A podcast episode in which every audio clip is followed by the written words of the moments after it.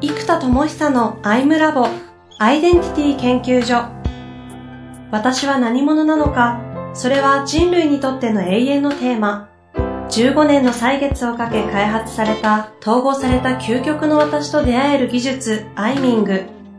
不確実性の時代を生きる次世代リーダーのためにアイデンティティの本質について語り尽くします。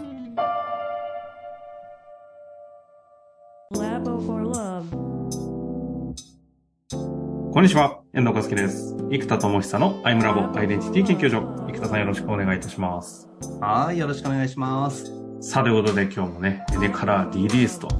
エネカラーじゃないですよ。メンタロイドリリースと、いうところを前提にね、やっていきたいと思いますが、はい、今まで散々難しい内的世界を概念で喋ってたものが、あの、可視化されてるんで、非常に話がしやすくなってきましたね、これ。そうなんですしかもね、そう、図解が毎回入るじゃないですか。あの、メンタルが入るんですけど、はい、これは分かりやすいし、その図解に基づいてこっちが喋ったな、ユーザーが喋った内容も、その図に反映してくれるんで、まあ、使いやすいですね。もう自分で作って、もう自分で作っても、いや、これね、今までずっとやりたかったことがやれなかったことがいっぱいあるんですよ。ああ。で、あの、例えばスウォット分析でも何でもいいんですけど、はいはい、思考プロセスを知ってる人がリードしてくれないと、本を読んで理解するの大変なんですよ。確かに。で、言われた通り埋めていくんだったらみんなできる。さっき、前回話したエアロビクス効果ですね。言われた通りに真似するんだったら誰でもできるんだけど、プロセスを暗記してやるのが難しいから、うんうんうん、結局ワークショップってそうなんですよね。思考プロセスをなんかもう、なんだ、もう50個くらい連鎖してるじゃないですか。じゃこれ、これ考えてください。その中から1個抽出してください。発表してください。どう感じましたか？やっぱりこれです。じゃあ違ったならこっち側やってみましょうとかっていうふうに思考プロセスをリードしてくれるから楽なんですよ。うんうんうん。だからこのエアロビクス効果があるから、あのー、本当にもうやりやすい。あと、話してくれるのと、こっちも音声入力もできるんですよね。そのテキストデータが出た時に、あの、音声入力ボタンを押せばいいだけなので、そう音声入力もできるんで、これもすごい便利なんですよ。なるほど。そう、だからね、結局これでやると、主体的に関われるし、受動的に聞くこともできるし、うんうん、コミュニケーションと一緒で、それがね、あの、すごくいい塩梅になってるんですよね。これ、まあ、そういう設計で作ったんですけど、動くまで僕もその想定、まあ、そうですよね。経験ができないんですよ、動くまで。はいはい。そうで、動いてやっと経験ができたんで、あこれはやっぱりいけるぞっていうのと、まあ、前から言って全く新しい、その学びと、その考える、学ぶと考えるとか決めるとか動くとか、なんかこういうものが融合された全く新しいメディアになったなと。うん。これは。メディア機能でもあるもんね。そう、来てますね。知の伝導をさせる最強ツールにやっぱりなってると思います。うん、いやいや、本当にね、なんか形になってきてるんで楽しみなんですけど、だからこそできることがいっぱい増えてきてると思うので、今日はね、そのあたりをもうちょっと具体的にしていきましょうかね。そうですね。えっと、今やっとね、ベースが動いたんで、えっと、こっから、えっと、2、3ヶ月ですかね。で、今、収録は1月11日なんですけど、はい、えっと、3月ぐらいまでかな。ベース機能をもうガンガン作るんですよ。で、例えば今、ログも見れなかったりするんですね、今ってまだ。記録されてない。ね、スマホの中に記録されてるんだけど、表示する機能がなかったりするんで、うんうん、でそういうのログを見れるようにしていったりとか、うん、あとシェアをする仕組みになってたり、あと録画して、あの、写真、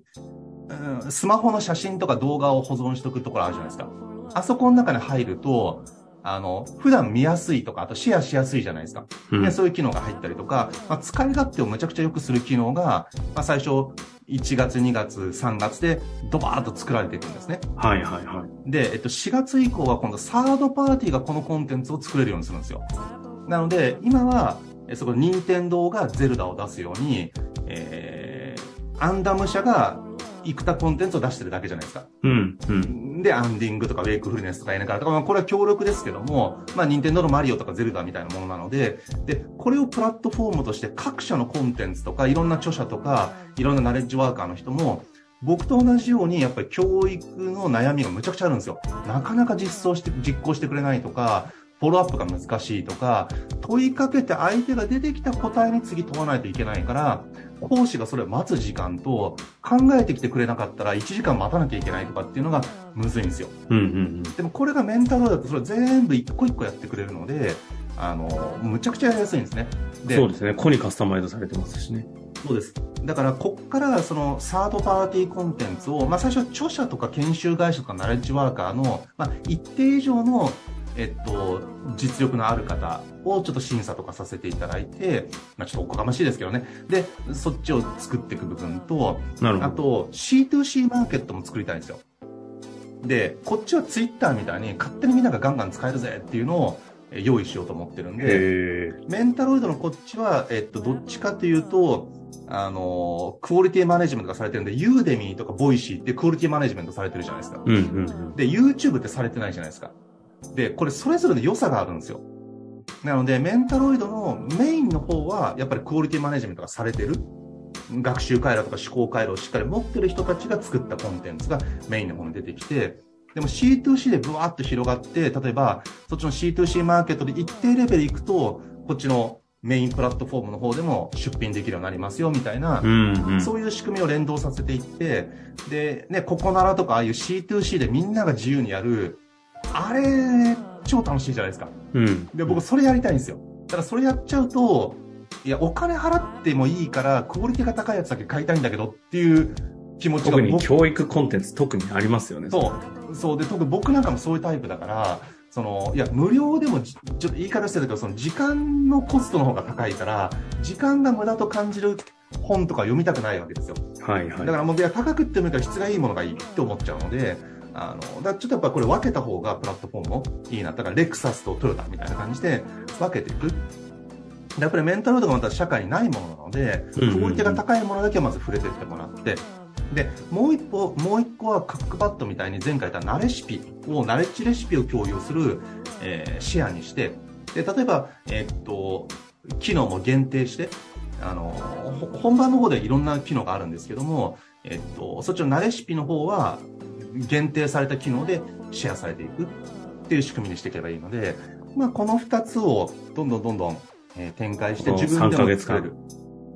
そうです。増やしていこうと。で、C2C で自分のメンタロイドを、えっと、個人が作ってシェアできる仕組みと、サードパーティーの研修会社とかネッチワーカーはメインの方にも出品して課金して、えっと、ビジネスにできる仕組み。この2つを作って、メンタロイドをみんなが作れる世界に持っていきたいんですよ。おこれはあの、いろんなそのナレッジワーカーの、まあ、し審査を通った方々の、要は書籍というようなコンテンツというよりも、何かしらのそれをやって体感ワークができるようなコンテンツが出てくるじゃないですか。そんなに人によって、例えば10人いて、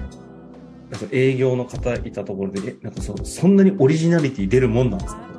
ああ、出せます、出せます。あと、著者って結構僕もそうなんですけど、うん、本を出すためにソフトカバー用にだいぶ走らなきゃいけないんですよ。ああ、そうですね。でも、その続きがあったり、あと、入り口だと誤解が生まれるんだけど、うん、正確に言うと伝わらないから、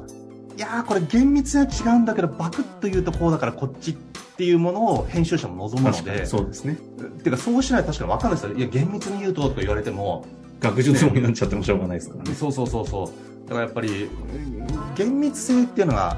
ソフトカバー本では逆効果なんですよね。読みにくい。うん、からだだいぶこうデフォルメされた知識になっちゃうんですよ。で、それが著者としては納得いかないんだけど、マニアックに書いても売れるわけないので、えっと、無名の時は特にね。なので、えっと、そうするとじゃあ100話まではそういうライトなものでいいじゃないですか。で、中級編、上級編っていうそのまま繋げていけるんですよ。だから、入り口出したんだけど、その続きを書きたい人が書ける仕組みになってるんですよ。で、えっと、あとはその今度、著者向けに、メンタロイドのコンテンツ開発を支援するスクールとか、あとコンテンツシナリオライティングできる人とかを入れてって、うんうん、それをまたクラウドソーシングの仕組みにして、どんどんメンタロイド量産工場を C2C のクラウド工場で世界中に作れれば、そのメンタロイド工場が世界中な C2C でできるじゃないですか。はい、はい。これやばいなと思って、そこまで持っていきます。なるほど。いや、でもそういう意味だと、本当に触れることのできないナレッジワーカーの構造が整理されたワンオンワンでのワークショップをいつでもどこでも自由に受け入れるっていう状態になるってことですよね。そう。で、メンタロイドを作るためのコンテンツをメンタロイドにやらせたらいいんですよ。それはできるもんなんですか？そうそう、メンタロイド作ろうコンテンツで、しかも質問に答えたら API で裏側繋げばいいんで、質問に答えたら自動的にパソコン画面上に入力されてったらいいんですよ。はあ。これ楽なんですよ。言われた通りに答えるっていうのが、この前のエアロビス、エアロビクス効果でむちゃくちゃ楽なんですよ。だから問診って楽じゃないですか。うんうんうん。病院行った時、問診楽なんだけど、自分で書いてくれって言われると超めんどくさいですよ。確かに。聞かれたことに答えるだけで超楽なんですよ、本当に。っていうね。はい。ね。まあそんなこんなで、まずは、とにかく、増えてくるので、あの、最近これしか言ってない気がするんですけど、前回から。あの、とりあえずメンタロイドをダウンロードしていただいて、コンテンツに触れていただくというのがね、どんどん増えていくのでね、興味あるところから触っていければ、黙って遊んでるうちに、ナレッジが溜まり思考が開発されていくというね、不思議なゲームになっておるということですね。しかもリードまでしてくれるんでね、一緒に仕事をやってくれるんですよ、この子は。なるほどね。そっか。私だけの秘書を超えた、何ですかね、パートナーというか。そうなんですよ。うん、だからもう本当にその、この学習創造実行の伴走者の DX。で、これがやっぱ上司とか先輩が、ね、ずっとついてくれてやってくれたらいいですけど、うん、それみんなも自分の仕事があるから、あと自分でやってよってなっちゃうじゃないですか。はい、はい。ここまでできるとやっぱもうダントツででかいですね。まあ、ということですよね。というのをね、本当にアプリ触っていくと体感できますのでね、うん、ぜひぜひ触っていただきながら、使っていただきたいと思いますが。ですね。あど、う？ん、発展系ですよね。今日ね。ですね。うん。そう。発展系はね、今いろいろあるんですよ。えっと、まずメンタルードを作ったら自動で世界語に翻訳されるので、いきなり全世界に出すこともできるんですよ。ただ全世界に出す上で各国の利用規約だけちゃんと作らなきゃいけないなと思ってるんで、えっ、と、そこが準備できた国から自動で翻訳は出せますと。で、この自動翻訳でも全世界にいきなり出る方がスピード的にでかいなと思ってます、まず。ただ、えっと、やっぱり人間、特にセッションとかって繊細な言葉遣いを使うので、うんうんうん、あの、それをニュアンス入んないと微妙なんですよね。確かに。なので、そこはまた C2C 翻訳みたいな仕組みにしておいて、なんか僕のコンテンツを毎回翻訳する人 A さん、B さん、C さんみたいなのが、ね、例えばアラビア語の翻訳してくれる人がいたりとか、で、その人たちにまたパーセンテージでフィーが落ちるような仕組みにしておいて、その、みんなが C2C で主体的にできると。うんうん。で、翻訳者によって、ね、本とかもすごい変わるじゃないですか。はい。で、それができるように、まあこれもね、翻訳者によって好みとかもあると思うから、この人の翻訳が好きだなっていう人を見つけたら、ね、いろんなコンテンツのこの人が翻訳してるやつって選ぶ人もできるじゃないですか。で、こうやって翻訳の知識を持ってる人とか、そのね、知恵を作れる人とかっていう、そのナレッジワーカーにファンがついていく仕組みっていうふうにしていって、で、とにかく今、えっと、作ってる概念が、これちょっとあの、ジニアースっていうそのメタバースも連動しちゃうんですけど、はい。一個、あ、この世界熱いなと思った概念が、えっと、 co-genius。ほう。 co-genius。collective genius って、ウィキペディアみたいにみんなの知恵が集まって、 collective された集合知が生まれますみたいなイメージじゃないですか。うんうんうん、で、いや、これこれで熱いんですけど、えっと、でも集合された地でまた1対多になっちゃうんだけども、コジーニアスは1対1でお互いが可能性を開き合うみたいなイメージなんですよ。っていう、この1対1の線がたくさん増えていくようなモデルっていうのが熱いなと思ってるんで、どんどんどんどんそうやってメンタロイドを使って1対1で誰かと開かれていくとか、メンタロイドと人によってその人が開かれていくとか、まあ自分が自分でメンタロイド作って自己適応して、僕もそうなんですけど、自己適応して自分のパフォーマンスむっちゃ上げてるみたいな。いや、これね、本当に自分で使ってパフォーマンス上がるからびっくりなんですよ。お、これ思った以上に上がるぞっていうのがあるから。まあでも、そろばん作った時とかってそういう感じなんでしょうね。ああね、だから、そうだから対話がふわーってできる。そうそうそう。まさにね。ね、そろばん使ったらね、僕ずっと言ってる発明品のロールモデルがそろばんって話ずっとしてますよね。うんうんうん。そうそうそうそう。ねこれはあの次回の話になってくるのかもしれませんけども、そうやってこのメンタロイドを中心としてコンテンツ、その、なんだ、トップナレッジワーカーたちのコンテンツに触れ、実際に彼らが直接やる提供のまあ60%とかなんですかね、もしかすると、は、ダイレクトに受け入れるっていう環境と同時に、直接の人間の残る部分もあるじゃないですか。うん、そのあたりを、この、生田さんの世界においてはどういうふうにこうメンタロイドと住み分けていくのかみたいなところの話は、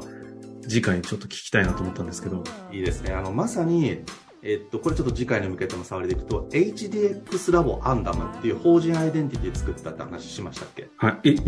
聞いてないぞ。あ、HDX ラボ言ってない。あ、じゃあそれと連動してますけど、配信してないですね。はい。で、HDX ラボという法人アイデンティティがやっと明確にできたんですよ。で、ほうほうほうメイン商品がもう2つで、このメンタロイドとジニアース。で、メンタロイドが AI が人の可能性を開く世界。で、ジニアースが人が人の可能性を開く世界なんですよ。っていうこの掛け算で、えー、やってきますよってことなので、これそれちょっと次回ちゃんとやりましょう次回、あの、お話します。あれ、アンダムは？アンダムってのは社名は残ってて、HDX ラボっていうのはコーポレートアイデンティティ。ああ、そういうことですか。はい。そういうことですね。わかりました。じゃあ次回ちょっとそのあたり整理しながら具体的な話していきたいと思いますので、はい、楽しみにしていてください。ありがとうございました。はい、ありがとうございます。